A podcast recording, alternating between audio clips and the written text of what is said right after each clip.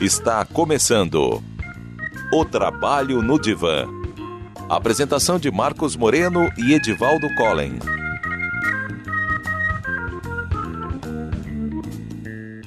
Olá, pessoal.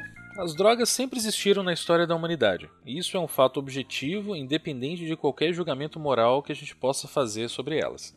Os problemas relacionados ao uso e o abuso de substâncias estão entre os, as principais causas de afastamento e acidentes de trabalho. O tema do podcast de hoje é a dependência química. E a gente vai falar é, nesse programa de uma forma mais geral. No futuro, a gente vai falar especificamente sobre a dependência de diferentes substâncias. Porque cada categoria de droga possui propriedades específicas, o que modifica as formas, os motivos e as representações sobre o seu uso. A relação com as substâncias psicoativas varia de acordo com o espaço, com o tempo, com a ideologia e as características socioculturais tanto do humano quanto da droga. Tanto é que, num mesmo espaço sociocultural, indivíduos têm relações diferentes com a droga.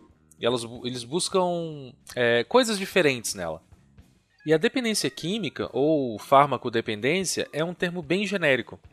E de forma geral, a gente pode definir como o encontro de um indivíduo com uma substância psicoativa em um determinado contexto social. Isso envolve uma dependência psíquica, né, um estado mental que é caracterizado pelo impulso de utilizar a droga por um prazer ou alívio de tensão, e também tem uma dependência física, que é aquela necessidade orgânica daquela molécula química que é externa ao corpo para poder manter é, o equilíbrio do organismo. Com o uso contínuo, a gente acaba desenvolvendo uma certa tolerância, que é a adaptação do nosso corpo que gradualmente vai necessitar de maiores quantidades da droga para obter os mesmos efeitos.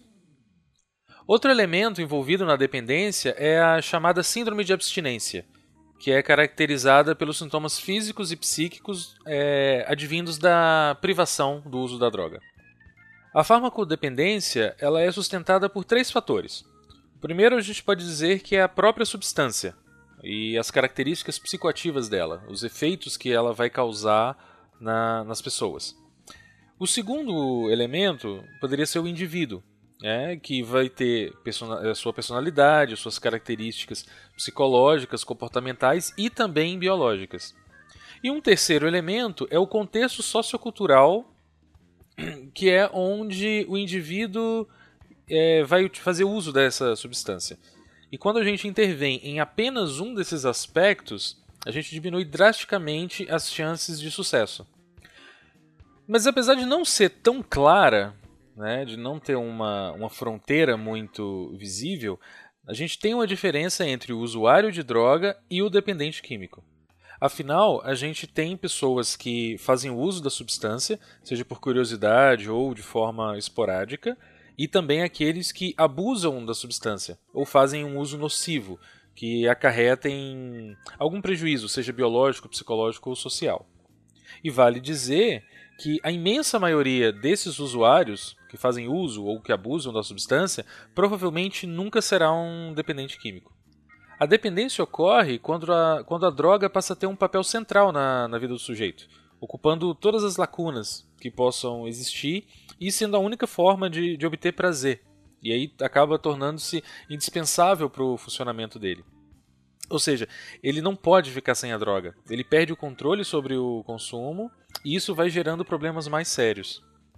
E apesar de ter sido uma tendência muito grande na história e persistir em alguns momentos hoje ainda, a dependência não pode ser reduzida a seus aspectos biológicos, é verdade que parece haver um componente genético que é herdado no caso dos transtornos de abuso de substância, mas esse componente isolado não explica a complexidade do fenômeno.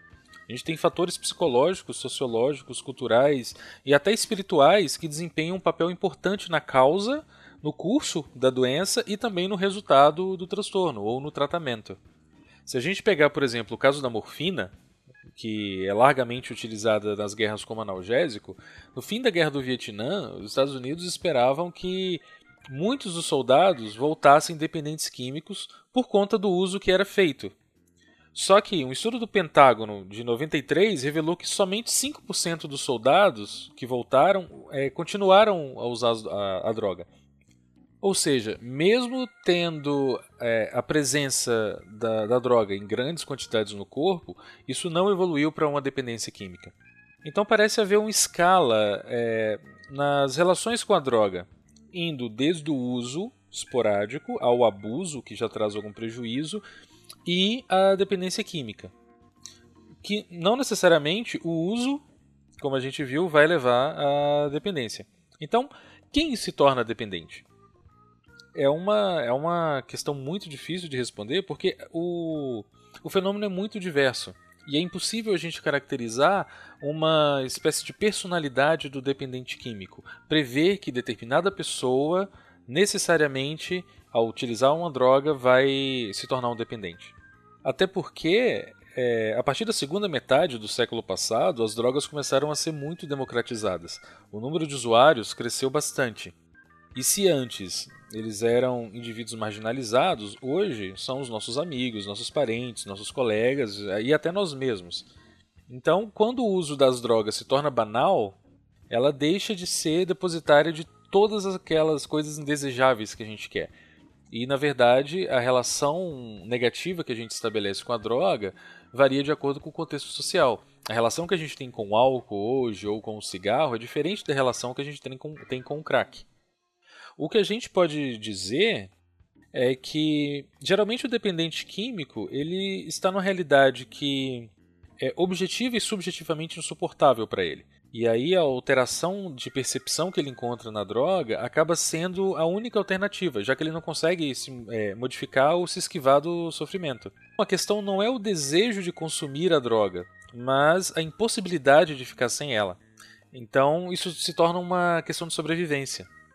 E nós temos duas dimensões na dependência química. Uma que se relaciona à própria psicopatologia do consumo da substância, que é a, intoxicação gradativa da pessoa, e a outra que é relativa às consequências, aos problemas que vêm do fato da pessoa estar intoxicada. E aí a gente tem acidentes, a gente tem, por exemplo, cirrose, a gente tem brigas na família, no trabalho e várias outras coisas. E quando as drogas se fazem tão presentes assim no, no cotidiano, é importante a gente saber diferenciar um pouquinho o uso, o abuso ou a dependência química. Nesse último caso, a gente pode apontar alguns indícios, como a tolerância, né, a necessidade de uma quantidade cada vez maior da substância, ou o efeito diminuído quando a gente usa a mesma quantidade, a abstinência, ou seja, aqueles desconfortos quando a pessoa não tem acesso à droga, ou também pode ser o uso de uma substância parecida para aliviar os sintomas o uso da droga em grandes quantidades e por um tempo maior do que previsto inicialmente, é, falhas na tentativa de diminuir esse uso, um aumento no tempo gasto nas atividades relacionadas à obtenção, uso ou recuperação dos efeitos da droga, a redução ou abandono de outras atividades, é, como trabalho, atividades sociais, outras formas de lazer, por conta da, da substância e o uso contínuo da substância, mesmo com o sujeito sabendo dos riscos e dos prejuízos. E se no caso das doenças mentais a gente tem um tabu muito grande, no caso do consumo de drogas, a gente tem um aspecto moral muito forte e temos uma série de preconceitos envolvidos que só dificultam a resolução do problema. O dependente químico precisa ser tratado como qualquer outro doente, porque, apesar das controvérsias, ela é uma doença e não depende unicamente da vontade do sujeito de parar ou não de usar aquela droga. E, infelizmente, permanece aquela imagem do dependente químico como sendo aquela pessoa marginalizada, envolvida com tráfico, com violência, na periferia. Hoje a gente tem muitas pessoas que consomem as drogas compradas na farmácia se tornam dependentes químicos, sejam de calmantes, estimulantes, estabilizadores de humor ou qualquer outra coisa. Não é só crack, cocaína e heroína que geram dependência química. Nós temos dependentes de Rivotril, de Lexotan, de Prozac e muitas outras drogas que são legais. E, por outro lado, cada vez mais pesquisas mostram que o uso de uma droga não necessariamente leva à dependência, mostrando que, que elas não têm uma característica exclusivamente patológica. Né? Não necessariamente porque é droga ela é ruim.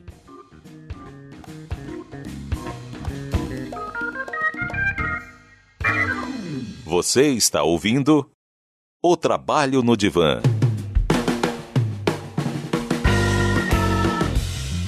Neurociência e Trabalho com Marcos Moreno.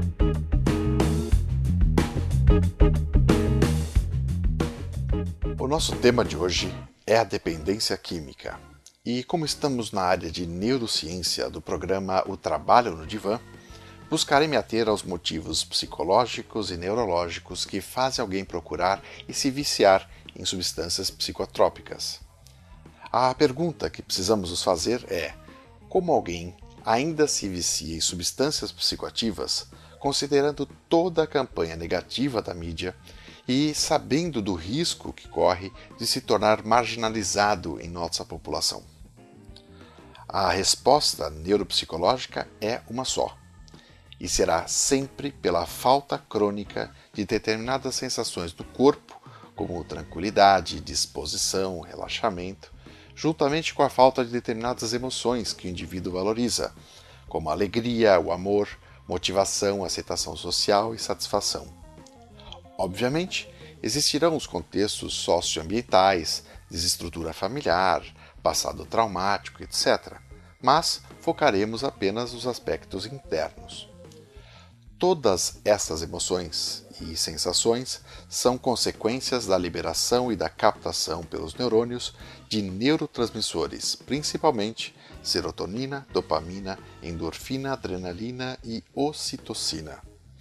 E se não estiverem disponíveis em seu organismo na quantidade certa, afetará o seu humor, tornando mais irritativo, triste, passivo, o seu sono vai ser afetado, a atenção, a cognição e, consequentemente, a memória, a capacidade de aprendizagem, que acaba impactando a motivação e, por consequência, negativando a autoimagem, produzindo um ciclo vicioso difícil de romper.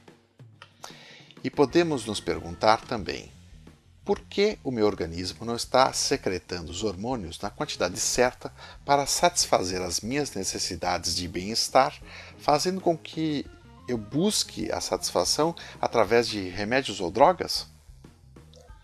Como em uma fábrica, para se produzir um produto, todos os insumos precisam estar disponíveis. Como estamos falando do nosso organismo, os insumos necessários para a produção de um neurotransmissor vem da alimentação. Se não estiver o tipo e a quantidade certa de determinados nutrientes, não será possível a produção de acordo com a necessidade de neurotransmissores para atingirmos um equilíbrio químico. E como anda a sua alimentação? Ela está variada com frutas, castanha, leite derivados, proteína, banana, chocolate amargo, grão de bico, aveia, chás verde e valeriana, todos esses alimentos que eu mencionei fornecem ao organismo carboidratos, ácido fólico, potássio, vitamina C, cálcio, vitaminas do complexo B, magnésio, selênio e ácidos graxos, que são fundamentais para a correta produção de hormônios. Infelizmente, não basta ter os nutrientes à disposição para que os hormônios sejam produzidos precisa que a ordem de produzir seja dada, e quem faz isso é o sistema nervoso central. O problema é que os hormônios responsáveis pelo nosso bem-estar físico e emocional só são liberados pelo sistema dependendo da situação que estamos vivendo no momento, ou seja, depende dos estímulos do corpo e no ambiente e ainda é influenciado pela maneira que percebemos o ambiente. Para exemplificar e ficar mais fácil o entendimento é: se estamos brincando com um simpático cachorrinho, o nosso sistema nervoso produz serotonina, ocitocina e endorfina, de modo que nos sentimos relaxados e alegres. Caso estejamos nos exercitando ou fazendo esportes, hormônios como serotonina e adrenalina são acionados para conseguirmos responder adequadamente e ao final do treino somos agraciados com a sensação fantástica de satisfação e relaxamento proporcionado por dopamina e endorfina. Se nos sentimos confiantes no trabalho, é porque a ocitocina está fluindo. Se completamos um trabalho complicado e somos elogiados, nos sentimos satisfeitos e recompensados porque jorrou dopamina do nosso cérebro. Dessa forma, a liberação de determinados hormônios que dão a sensação que traduzimos como bem-estar, relaxamento, satisfação, reconhecimento, estão condicionadas a sermos sensibilizados com o que está acontecendo à nossa volta. Portanto, o nível de controle e influência é relativamente baixo, principalmente se não compreender como formar e ativar cada tipo de hormônio. Agora imagine o que acontece se você considera, por exemplo, o seu trabalho chato, odeia seu chefe, vive com uma rotina massacrante e interminável, ou está, por exemplo, desempregado e sem perspectiva, sobrando mês e faltando dinheiro, com problemas em casa, relacionamento ruim, etc. Pegou o mote? Tá feio a coisa. O sistema nervoso central não consegue emitir a ordem para os neurônios liberarem hormônios que poderiam manter a autoconfiança para lidar com esses percalços adequadamente. Muito pelo contrário, seca o fornecimento de ocitocina, dopamina, serotonina, deixando você em um constante estado de alerta em função da adrenalina, mas sem foco, motivação e cognição para construir uma saída lógica e racional dessa situação. Neste ponto estão armadas as condições para que o vício entre em sua vida. Pois a única forma de obrigar o organismo a liberar os hormônios certos, independente se as condições orgânicas e ambientais estejam presentes, dando um bypass no sistema, ou seja, pegando um atalho, são as drogas lícitas e ilícitas, como antidepressivos, ansiolíticos, álcool, cocaína, crack, êxtase e óbvio que o cardápio é enorme. Não quero demonizar nenhuma das drogas, mas pense nas drogas lícitas. Se você se torna dependente de estimulantes, calmantes e antidepressivos e não estiver focado em aproveitar o período de melhora temporária do organismo e das emoções para lidar com as causas, sejam elas nutricionais, físicas, emocionais, e mudando o ambiente ou a percepção que tem sobre o mesmo, que obviamente te colocaram e te prenderam nesse ciclo vicioso, você está fadado a perpetuar o problema que te levou ao remédio e ainda ter que futuramente resolver um vício que você acabou adquirindo. E este raciocínio é idêntico para as drogas ilícitas resolvem no curto prazo as sensações que estão faltando no seu organismo, conseguindo momentaneamente ter prazer, satisfação, sentir-se forte, confiante, sem atuar nas causas do descontentamento ou sofrimento que você está mergulhado. Quando passa a sensação temporária, busca-se novamente este atalho perigoso, sempre, sempre e sempre.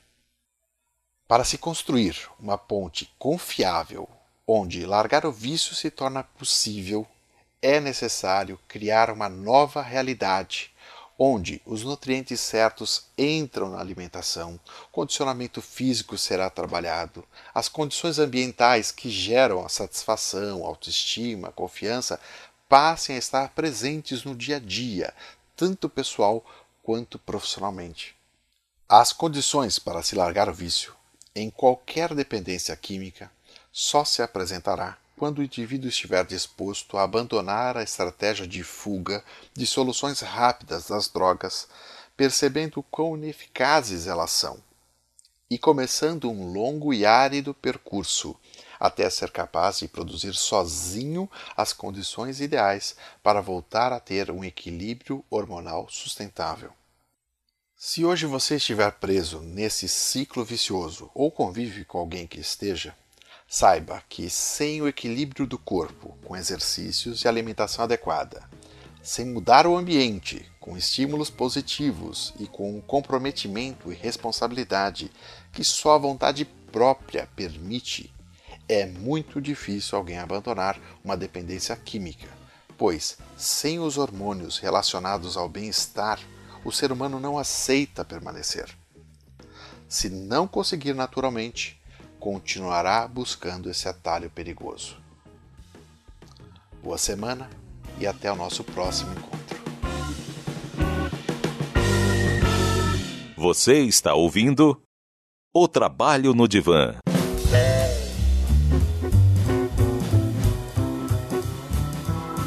Modernidade e Trabalho com Edivaldo Collen.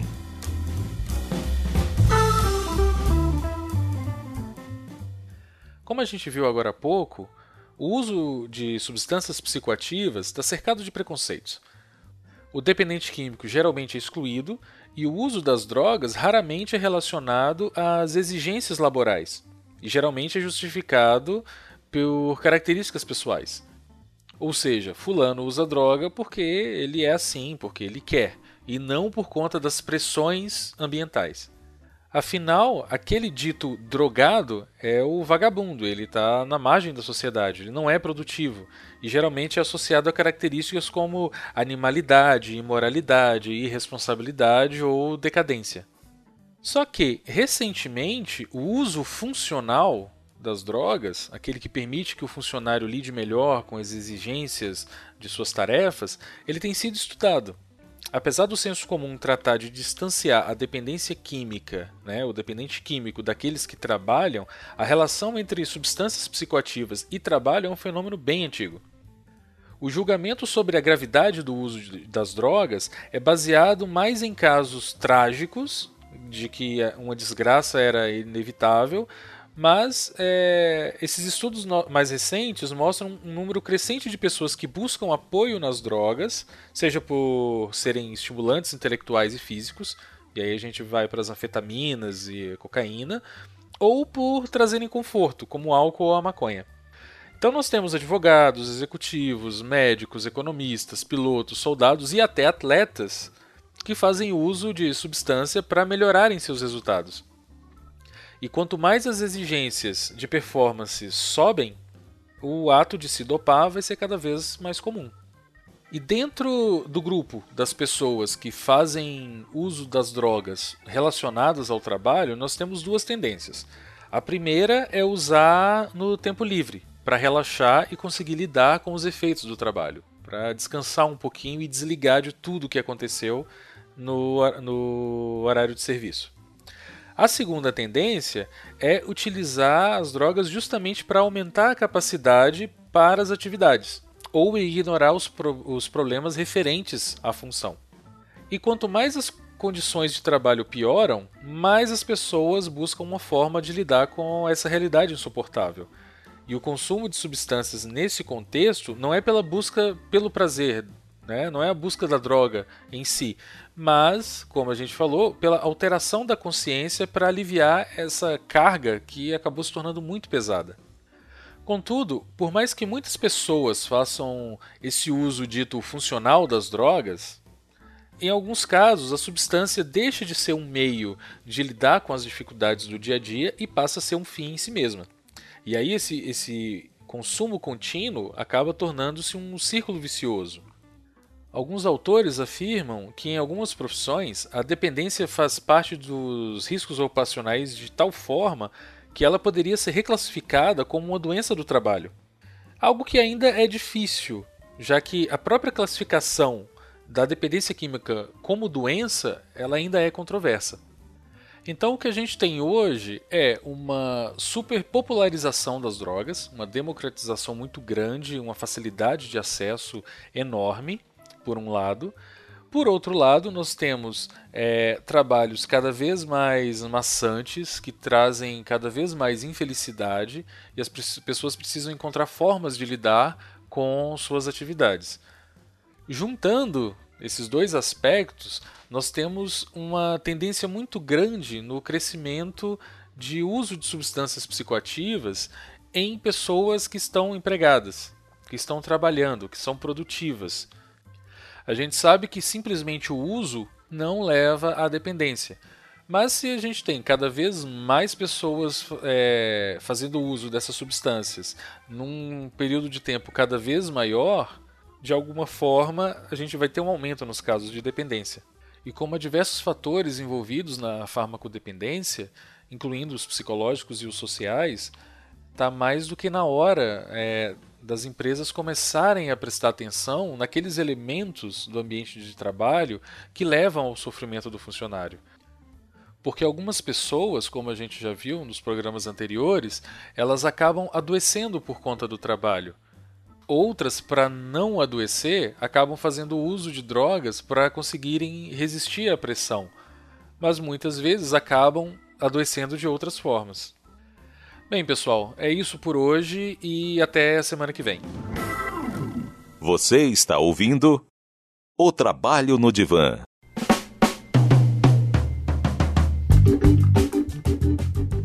Perguntas no Divã.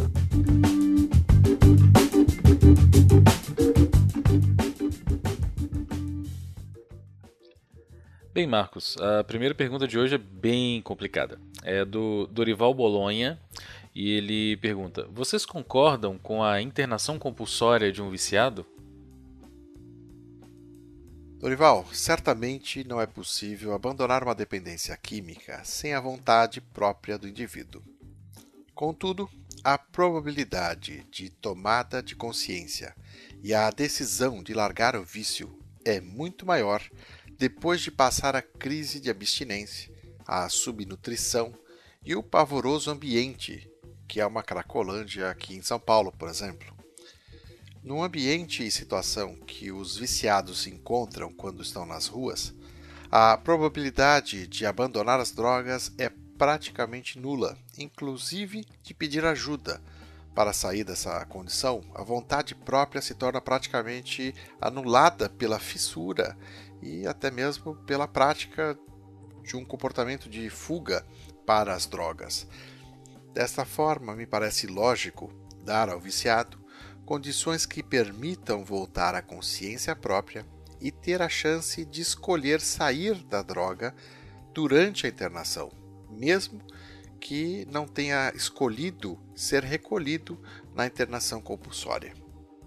É, eu concordo que se não partir da vontade da pessoa, a gente não vai conseguir bons resultados no combate à dependência química.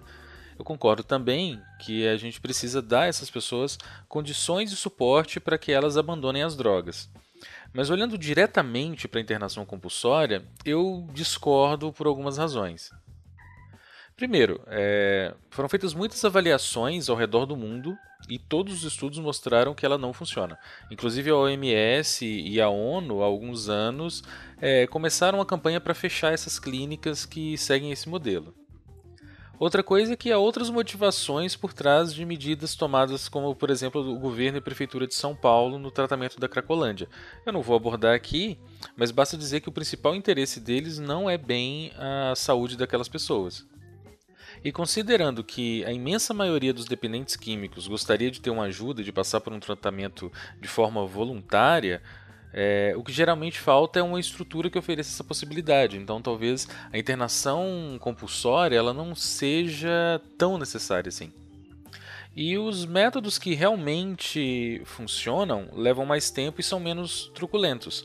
As políticas de redução de dano, como tem casos famosos em Vancouver ou Amsterdã, eles dão melhores resultados e inspiram medidas em vários outros países, inclusive aqui no Brasil. O foco é, é, dar uma assistência social mais sólida às pessoas. Incentivo como moradia, alimentação, saúde, oportunidade de emprego, vai preenchendo é, as lacunas que a droga tomou conta. E também o diagnóstico psicológico e psiquiátrico ajuda também a entender as razões do vício daquela pessoa. Quando a gente interna alguém à força, ela pode perder a confiança no tratamento. E outra, é, a clínica ela é um recorte, ela é um parêntese na vida daquele sujeito. É um ambiente que pode até ser considerado saudável, mas se é uma política de longo prazo, quando a pessoa sai dela, ela volta para aquela mesma realidade e vai acabar tendo as mesmas alternativas limitadas de quando ela começou a usar droga. Mas esse assunto é controverso mesmo e até hoje gera muita discussão. É, a próxima pergunta é da Lena Bramantes. Qual é a culpa e responsabilidade que os pais têm quando o filho adolescente faz uso de drogas e eles nem sequer perceberam?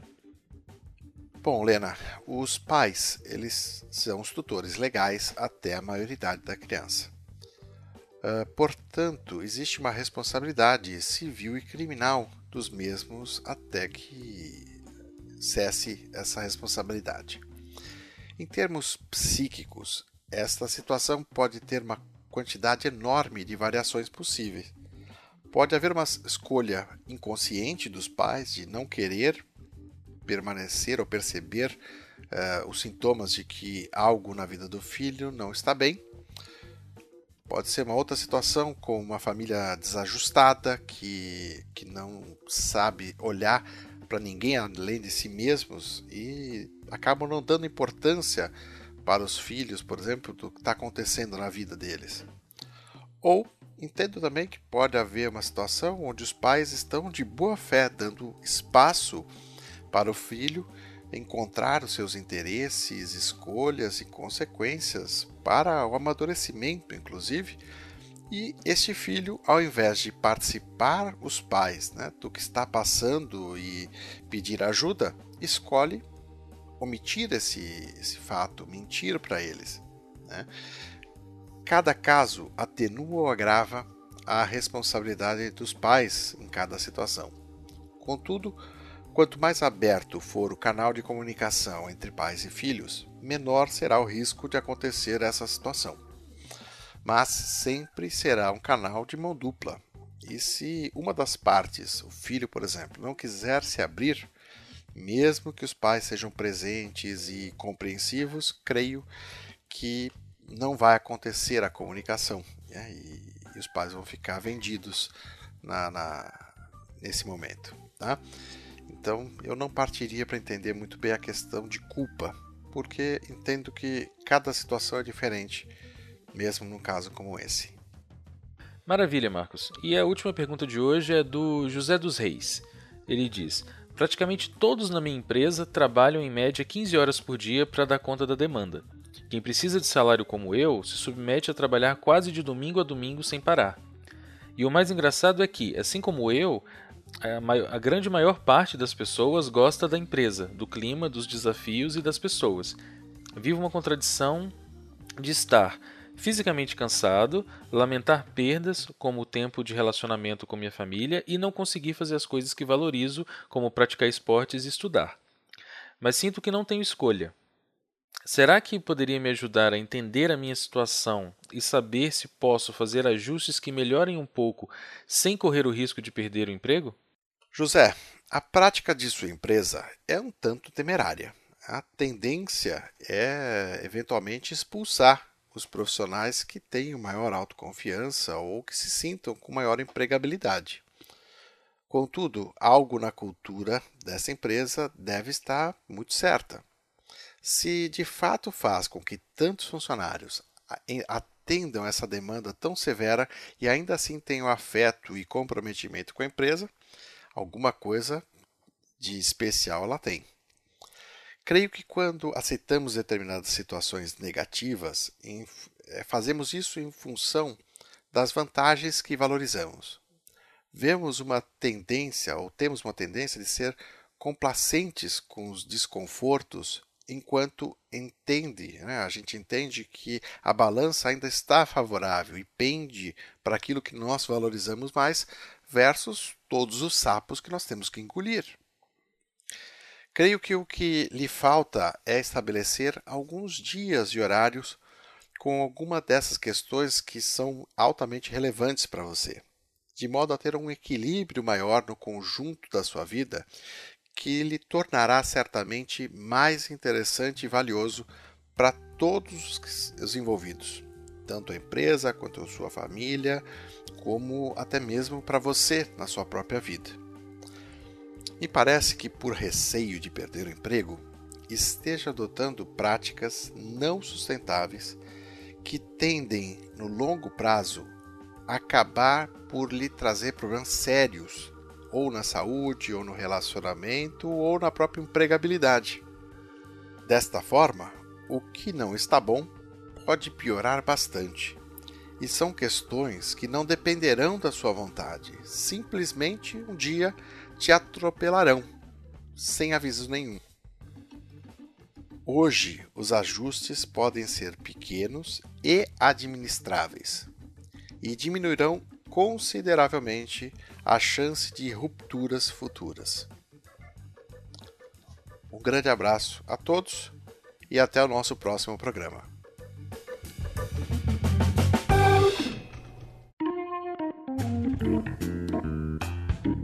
Você ouviu O Trabalho no Divã. Apresentação de Marcos Moreno e Edivaldo Collen.